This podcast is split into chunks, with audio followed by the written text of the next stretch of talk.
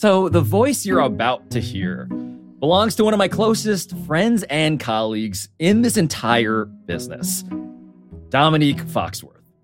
Because Dominique, who is a former NFL cornerback, has this theory. A theory that I have long wanted to discuss.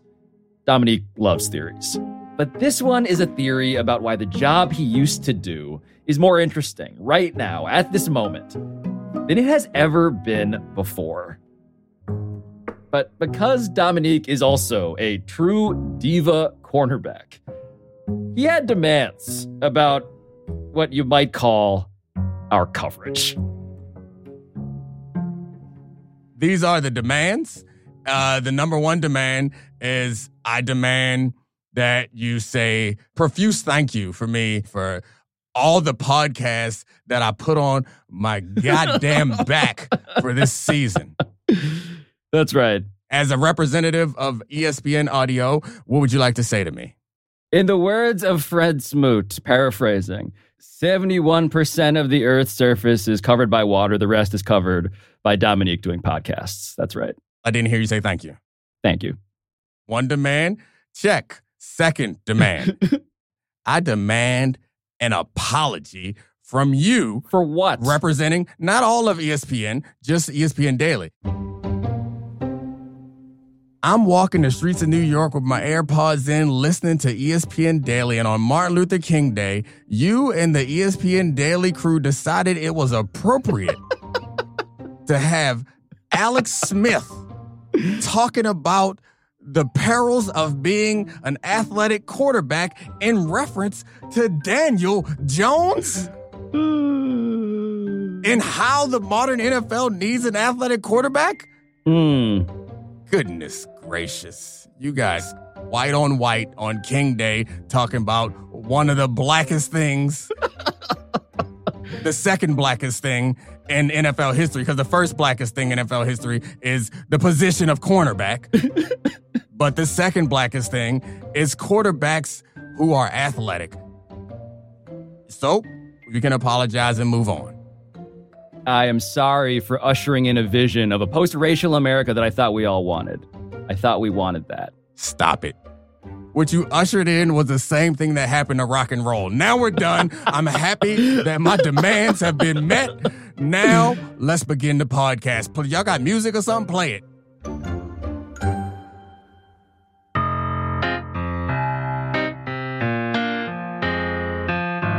So you should probably know that Dominique Foxworth is not always like this. I mean, he is often precisely like this, but not always.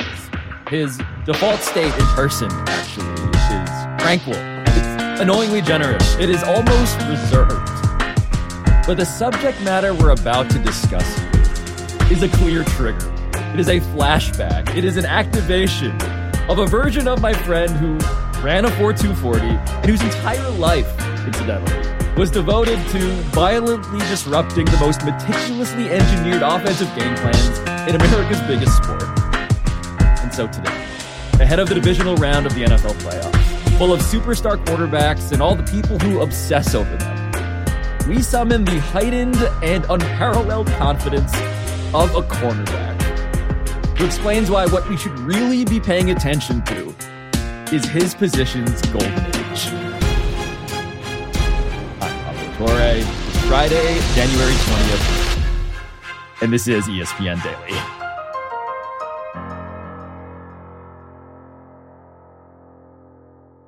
So I usually try to open any given episode of this podcast by establishing some superlatives for our guest, because I want to, make clear why it is that we are talking to this person on this day, Dominique.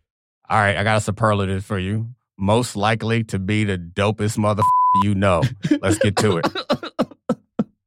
Dominique Foxworth did play quarterback for 3 teams over 7 years in the NFL, where he was elected president of the NFL Players Association, and he did go on to Harvard Business School. And now, among other things, he does host the Dominique Foxworth Show podcast, and also, with yours truly, a digital show called Debatable, which is also how I would describe the title that he just tried giving himself.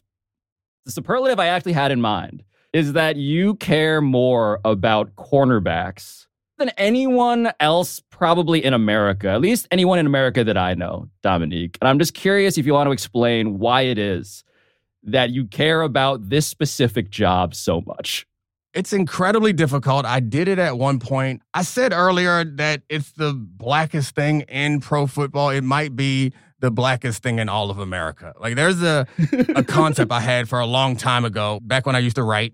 I considered writing this piece about how black this position is, both literally and metaphorically. And if you look at the history of the position, the current state of the position, tell me the last time you saw a white interception. You don't know. Oh, man. You know the name I'm going to say. Yeah, I know. You're going to say Jason Sehorn is the last Correct. White cornerback interception you saw. I guess if I say any white interception, you would think of some safeties. Sure, and Eric Weddle maybe, but yeah. Again, which, like, that position is skewing more melanotic as the days go on.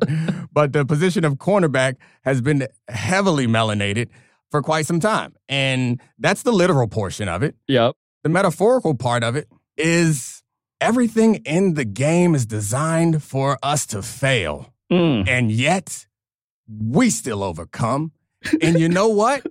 We get small wins. There's an incomplete pass that is the fault of the quarterback, and we dancing, and y'all hate it. We get minor victories every now and then, so we got to dance and celebrate. Also, everything that is cool about football is from cornerbacks. Wide receivers, I mean, arguably cooler, but, you know, okay. We do it first. We do it better. Then y'all come and take it. It is also, that is another very black experience. I feel like I want to start with you, though, at the beginning as an ally. Okay. This is the funny part of being a cornerback, right, that I actually have many questions about. It's kind of the only position that I can think of where it's like, you don't want to go there, you get stuck there. What was it like to want to do this job? And did you actually want to do this job when you were like a young kid playing football?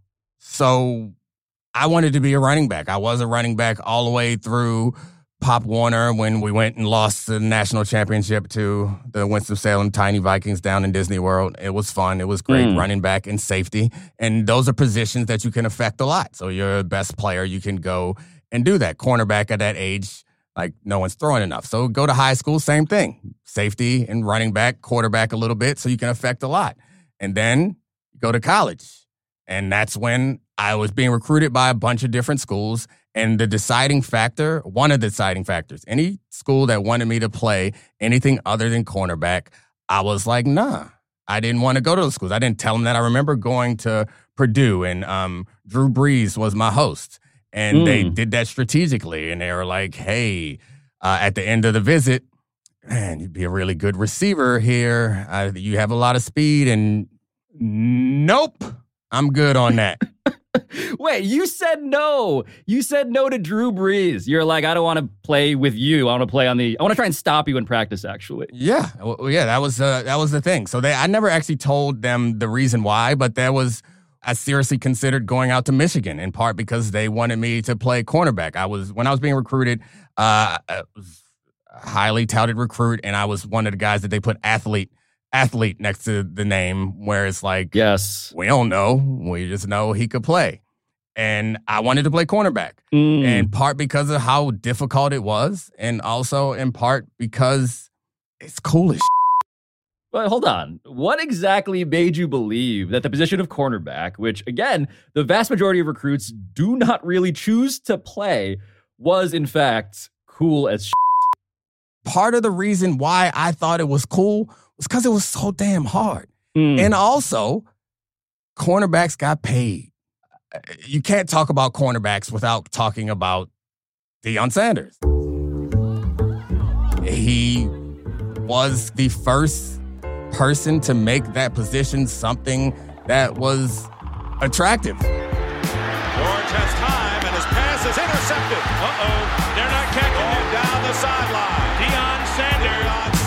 is intercepted. They're not catching him down the sideline. Deion Sanders. He is the godfather, frankly, of modern NFL swag. You gotta look good, play good, play good, pay good, pay good, live good, live good, you know, eat good. Just about everything that is cool and different about the game that our guys are doing now are things that people hated about Deion. Right. Again, it's a relatable thing for us is, oh, y'all think jazz is actually like drug music? Oh, now it's popping. Oh, rock and roll's not cool? Oh, that's popping. Hip hop's tearing down everything. You know what's America's greatest export? Hip hop. You know what? Cornerback. Cool as shit. So part of your theory here is that cornerbacks, as this cultural institution, I now understand, were ahead of their time, right? Cool as shit. But I also know that you chose eventually to go to the University of Maryland. You ultimately got drafted in the third round in 2005, right, by the Denver Broncos. And so when you survey your career playing corner in the NFL, what sticks out about that? During my time as a cornerback, one of the more challenging parts of it was they changed the rules. I don't know. Right. We call this reconstruction. Maybe this was reconstruction. It's like we start to get some traction, and they're like, hey, let's tighten up these rules a little bit. I think it was the Patriots. It's just before I got in the league. The Patriots won the Super Bowl, and the Colts were very upset because they thought the Patriots were past the 5-yard contact zone. Right. The allegation here was that the 2004 Patriots were illegally contacting. They were physically interfering with all of these receivers downfield, except it just wasn't getting called. And so they tightened all that up, and then they got more aggressive on that. Pass interference, if you look back at pass interference calls from the 90s, early 2000s to now, They are not the same. And also, watch a game. The rulebook suggests that when the ball is in the air, the offense and defense have just as much right to the ball. And the rules apply about pushing and pulling. Every single game, receivers create separation by pushing off. But let a cornerback do that, and it's pass interference. And so this era of cornerbacking, the era that you wound up playing in, I have heard you refer to this as the darkness, capital T, capital D, the dark ages, essentially, for NFL defensive backs. So, Dominique, what do you want the kids out there to know about what it used to be like when you were doing this, when you were, walking uphill both ways? The one thing about darkness is you don't realize how dark it is.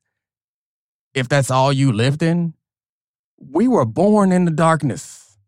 Molded by it. Molded by that darkness.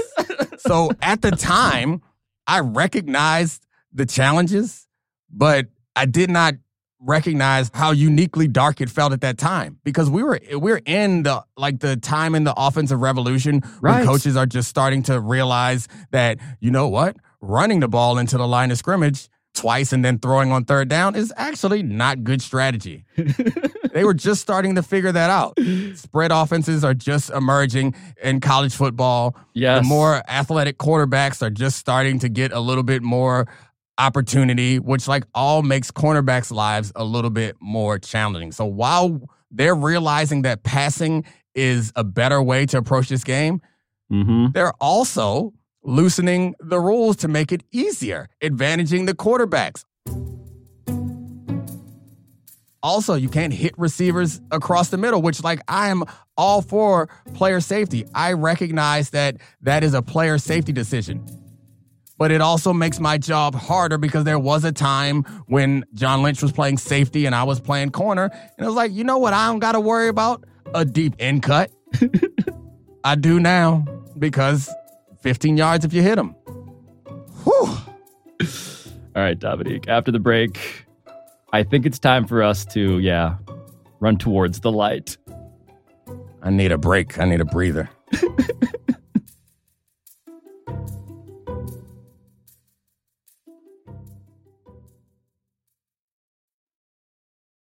Passion, drive, and patience. The formula for winning championships is also what keeps your ride or die alive.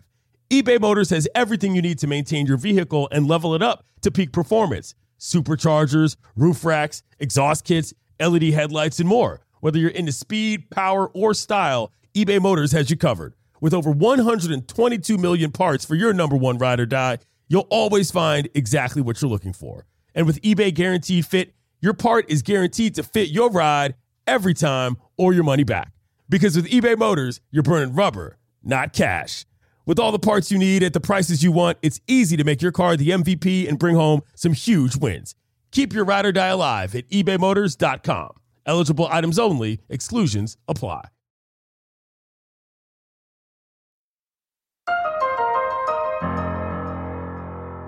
I want to actually talk about what other players who aren't you, what they think about the position. Because like within the hierarchy of the ecosystem of an NFL locker room, Dominique, I do want you to be bluntly honest with me about what everything else is like around you cornerbacks. Like, how is it viewed even inside of a team?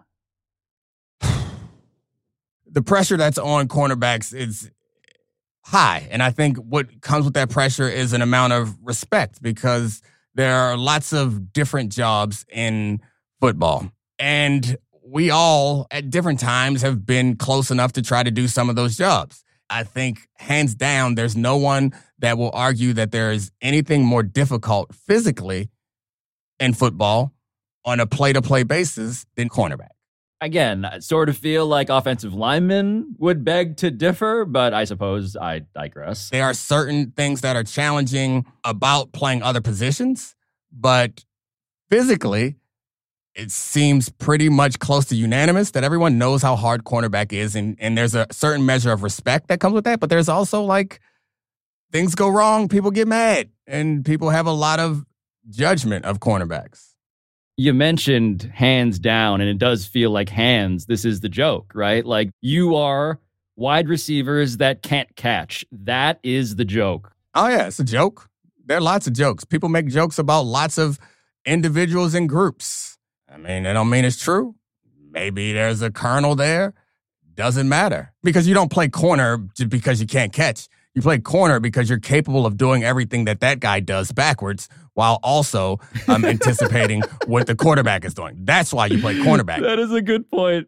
If you happen to be able to catch the ball also, like, oh, yeah, if I am running a route, if I set up before the snap and they say, hey, run 10 yards and out, and I'm going to throw it to you right there, I promise you I'll be able to catch it more than not. Drew Brees thought I could. So it's not that we don't have hands. It's that our job is to do all these other things. Catching the ball, for most of us, is like a secondary concern. And it's almost like, oh, got a good break. Catch the ball. Yes, the ability to do that is incredible. Not everyone has those level of hands or that level of anticipation. And I suspect that if a receiver was asked to do the same thing, they're just walking down the street minding their business. You throw a ball in their face, they're not going to snatch it. It's hard. It's hard to do. It's very difficult to do. Well, listen, we're looking at your stats here. I am on my computer. And yes, 8 interceptions career, 53 pass defenses. And what you're telling me here is that if we're just going to focus on the interceptions, we're missing a lot.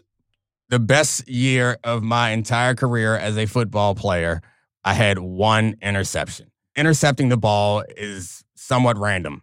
I do think that there are certain players who are incredible at it. You want to go back in time, you think of Champ Bailey. I started opposite him as a rookie. I think they threw his direction 33 times the whole season. He had 8 picks. In Denver, yeah. The greatest cornerback season in the history of football. You could throw Revis' season in there also. I'm fine with including them. We as cornerbacks, we don't need to fight. We're all great. Richard Sherman, he also had some great years. We're all the greatest of all time. We are used to dealing with you all hating on us, so we will band together. But the greatest cornerbacks that you're talking about here, the Hall of Famers you just mentioned, what do they actually do so well? Like, what would you say is the single most difficult part about playing the position? The most difficult thing about playing cornerback is not playing good defense. It's playing good defense every single down and not being able to take a break. And there's pressure on you, and there's expectations of you on every single play. And the receivers go out and get a breather and then come back and run a go route. I actually have been in many games where they have receivers. Their only purpose is to go out there and be fast as hell and run down the field and wear you out so that then the other receiver comes back in fresh after you just ran two back-to-back go routes where there was no ball thrown your direction. And so that's the tough part is you're running down the field and it's a run, but you're running as hard as you can because you don't know that the receiver is just decoying you on this play. I hadn't thought about it like that. And then, again, next play. You're running as hard as you can, no matter what, because that one time you guess you might be wrong and the game might be over. That's all it is. And then, to your point, you can have the greatest game of your life for every single play. And part of that is like it goes unnoticed. Sometimes it's your coverage is such that the quarterback decides to throw somewhere else. You can do that. And then say it's 3rd and 6. It's a key down. This is the down you need to stop to keep them out of field goal range. And they catch it on you. They blaming you. It's your fault. Yep. It's your fault. You're in the screen cap, though, Dominique. You're in the photo. That's it. You're there frozen for all time as a failure on that play. It's even worse when, what if it ain't your fault? If we are just the closest guy there and they blame it on us, that does not mean it's our fault. Like, there are football complexities. What if you are playing the leverage that they asked you to play, but the quarterback squeezed it in there before the help could get there? Because there's no perfect coverage. The fact of the matter is the guy who makes the tackle or the guy who's closest to the play oftentimes is the cornerback. Doesn't mean it's on him. This is the life of a cornerback. And so this is the reason why we really invited you onto the show today, not to yell at me repeatedly, although obviously in our friendship, I enjoy perversely that. The reason I asked you to come on, though, is because you have this theory. You have a theory that developed in your mind, it seems, while you were watching the NFL this season in specific. What jumped out at you as you were watching, when you're grinding all of this tape? These cornerbacks in modern football are better than they've ever been. I think we have entered a golden age of cornerback play because we've had an extended period of time where the game has been the same. There have not been rule changes. There have not been significant shifts in strategy that change the way the game is being played. While I was playing football, the back shoulder fade, that came to be while I was playing. And that meant what to you? Why was the back shoulder fade also one of these big midstream developments that suddenly changed how a cornerback in specific had to do his job?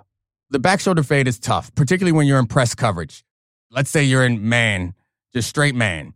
You got a deep middle safety. You want to play inside leverage initially to take away the slant.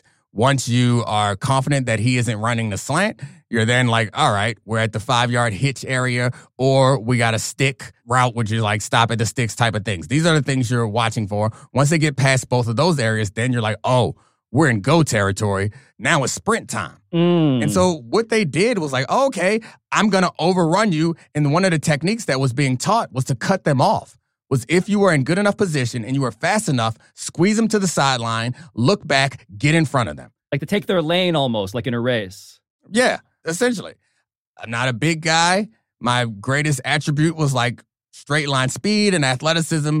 Check out my combine numbers, killed it and all of that. Yeah, 4.2s. So once I got there, I was running. And then I was happy. I was like, oh, this is what I do. This is what I want to do. But then they would throw it just behind your ear. So now it's almost like a judo move in that it uses what you do best against you. And so if you're a slow corner, fine. They're going to run by you. If you're a fast corner, we're going to back shoulder you. It's a tough spot to be in. And at the time, it was not something I grew up covering. So I would have to decide either I'm going to take away the deep route or I'm going to take away the back shoulder. And I would never take away the back shoulder because a deep route is a touchdown. A back shoulder is, all right, we get another day to play. And this is all in how many seconds are you doing this calculation? Well, I mean, time to throw is between 2 and 3 seconds is the time to throw in a football game. So all this is happening in fractions of a second.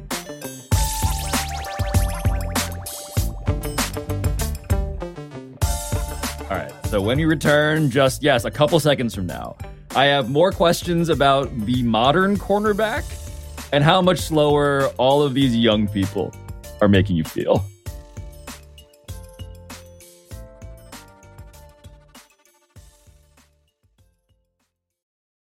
Now let's talk about the play of the week. The pressure to follow up Hypnotic and Cognac weighing heavy on the team. Hypnotic was in the cup, blue, and ready for the play. And boom, Añejo Tequila came in with the smooth assist to Hypnotic's tropical fruit finish. Shaken, strained, poured. It was green and good.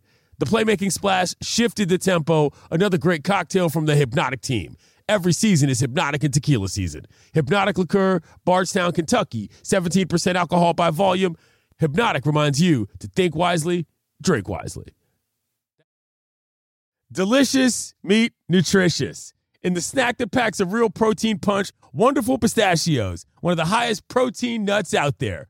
Each 1 ounce serving has 6 grams of protein, giving you over 10% of your daily value. Trust me, I've been eating them like there's no tomorrow all week. Wonderful Pistachios also come in a variety of flavors and sizes, perfect for enjoying with your family and friends or taking them with you on the go. And you, like me, are on the go a lot. Taking the kids to school, hopping from meeting to meeting, shopping for groceries, whatever it may be.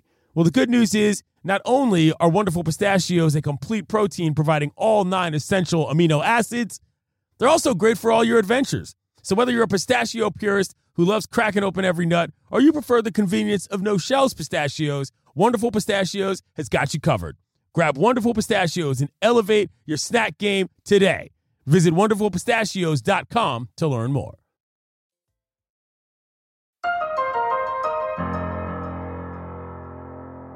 So it does occur to me that whenever we hear an older athlete talk about the younger generation, and at 39, Dominique, you do qualify as old, obviously, we often hear diminishment, not elevation, right? We hear about all of the ways that the job is now easier, and we did hear some of those, by the way, in the last segment. But more than that, from you, what I'm getting is that you're actually kind of blown away by all of this, all of these kids. And so in terms of skill, what is today's generation of defensive back doing better than yours? What I'm seeing from these guys is they are showing this like kind of side saddle run that allows them to play back on the back shoulder and also cover the deep go route, which is almost impossible because imagine that you have to do like a crossover run with an NFL level receiver and stay at the same pace and also read his body language well enough to know whether he's going to stop or he's going to run straight. And then once you determine what it is, you have to get out of your side saddle either one way or the other and make a play. As enthusiastic as I am watching this, I can't lie. I'm watching it as a little bit of like embarrassment because I remember what I looked like playing corner and my peers. It wasn't just me. I remember as the game was changing how difficult it was. So like I feel like how Bob Pettit must felt when he first saw Giannis on the court because there's it's the evolution. But wait, give me the people, the young guys that you watch today and you're like, this fills me with an emotion that is obviously both deep-seated and also maybe a little complicated given that they're doing stuff in ways that you, as you just said, never actually could. No complications whatsoever. We not crabs in a barrel over here in cornerback country. We lift up. We understand that they stand on our backs, and we're fine with it. I'm proud of Sauce. Dean Allen, the throw is intercepted. Picked off by Sauce Gardner. Wow. I love Patrick Sertan, Jair Alexander, Asante Samuel. Damn, boy. Oh, my goodness. The third interception for Asante Samuel Jr. I was so happy for you. I don't care if your team lost. Great day of football. Jack Jones. Outstanding. He's picked, and this is going to the house. Jack Jones with the pick six. I love it. Like I saw Traverius Ward have a battle last week with DK Metcalf. He won some, he lost some, but that's a good day for a cornerback. And the floor for cornerbacks now in the NFL is so much higher than it was for us back then. And I mean, I can keep going with guys. Trayvon Diggs, incredible ball skills. I love them all. So I actually want to do a little business school case study here, Dominique, on Trayvon Diggs in specific, the ball hawk for the Cowboys, the star cornerback who does collect a lot of interceptions, because I'm trying to prepare for this weekend. And I just want to understand what his job is going to be against this wildly efficient Niners offense that looks like it has every possible weapon to use against them. For Trayvon Diggs, I think that his job this week is going to be to tackle. And watching that game, and I know you're surprised by this, is like, this is one of the things about being a cornerback is you're out there isolated. So whatever you're doing poorly or whatever shortcomings you have, there's no hiding you. In watching last week's game, what I saw from Trayvon Diggs was something that suggests that Kyle Shanahan is going to do a lot of crack toss. Explain what crack tossing is. Okay, so the receiver who you are guarding goes down to block the safety or the linebacker. What that requires of the cornerback is to replace. So whoever he blocks, you then have to take their responsibility. Kyle Shanahan is going to try to force Trayvon Diggs into some physical action, which he's shown an ability to be fine with that. He's a big, strong guy, but last week he looked like he didn't want to do it, which I fully appreciate and respect. I mean, I am now realizing that Trayvon Diggs is going to have to tackle Christian McCaffrey or Debo Samuel, who's a running back playing receiver essentially, or Elijah Mitchell in space, which feels like about as hard as it could possibly get when it comes to this specific assignment of crack tossing. Yeah, I mean, it's as hard as it can get, but it's easier than covering a receiver all over the field.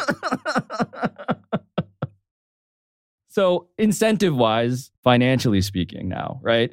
Where are the salaries here relative to merit? What is the market for a cornerback like? How has that changed, Dominique? Because you describe a job that is now harder than it's ever been, done by people who are more talented and better trained than they've ever been. It's also like more important than it's ever been. The value of a cornerback is more appreciated and more impactful, in my view, than any other position on defense. If there was a position that you could pick one person to be all pro, like you're building a defense. Mm-hmm. The first all pro you should select is a cornerback. But here's the counter argument, right? The counter argument is the argument that the market has actually made, which is that the edge rusher actually is the guy who's paid the most. The edge rusher is the guy who can help make life easier for the cornerback. No, like, why isn't the edge rusher the answer to this question? The edge rusher can make life easier for the cornerback, but the edge rusher can be schemed out in a way that cornerbacks cannot be. You can slide your line to a dominant pass rusher. You can double team a dominant pass rusher. But if you have a corner that does not require any help, that frees people up. What the market suggests, as you fully recognize, there's no such thing as a truly free market.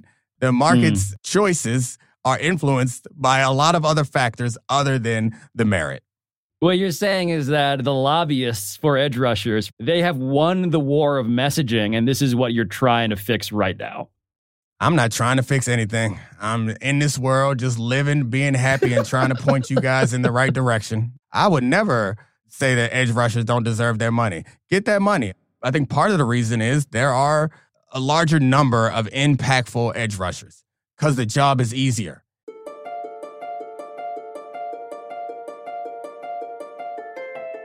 So I do realize now that the direction you are pointing us in, Dominique, at the very end here, is that cornerbacks have the hardest job in this sport.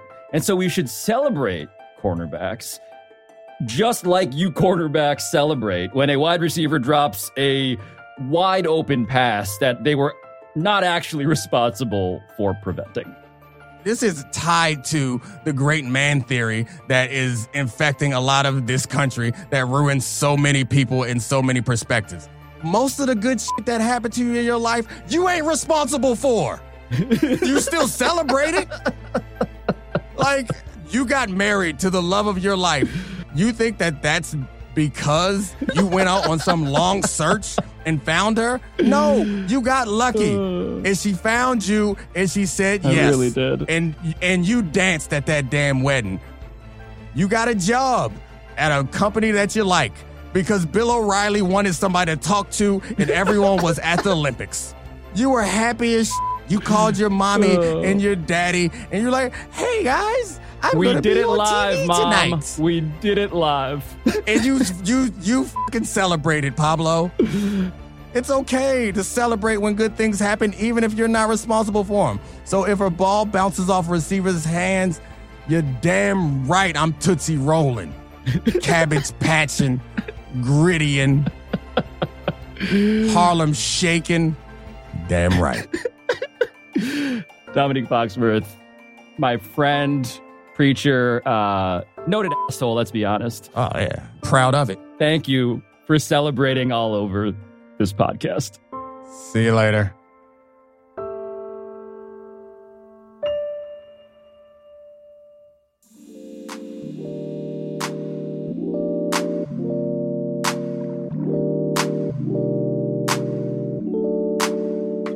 I'm Pablo Torre. This has been ESPN Daily.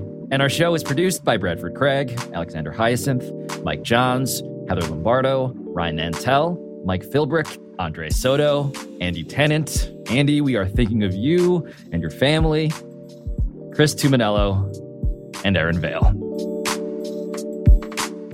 Special thanks this week to Max Brodsky, Deontay Epps, Garrett Lang, and Jackson Angelo. I'll talk to you Monday.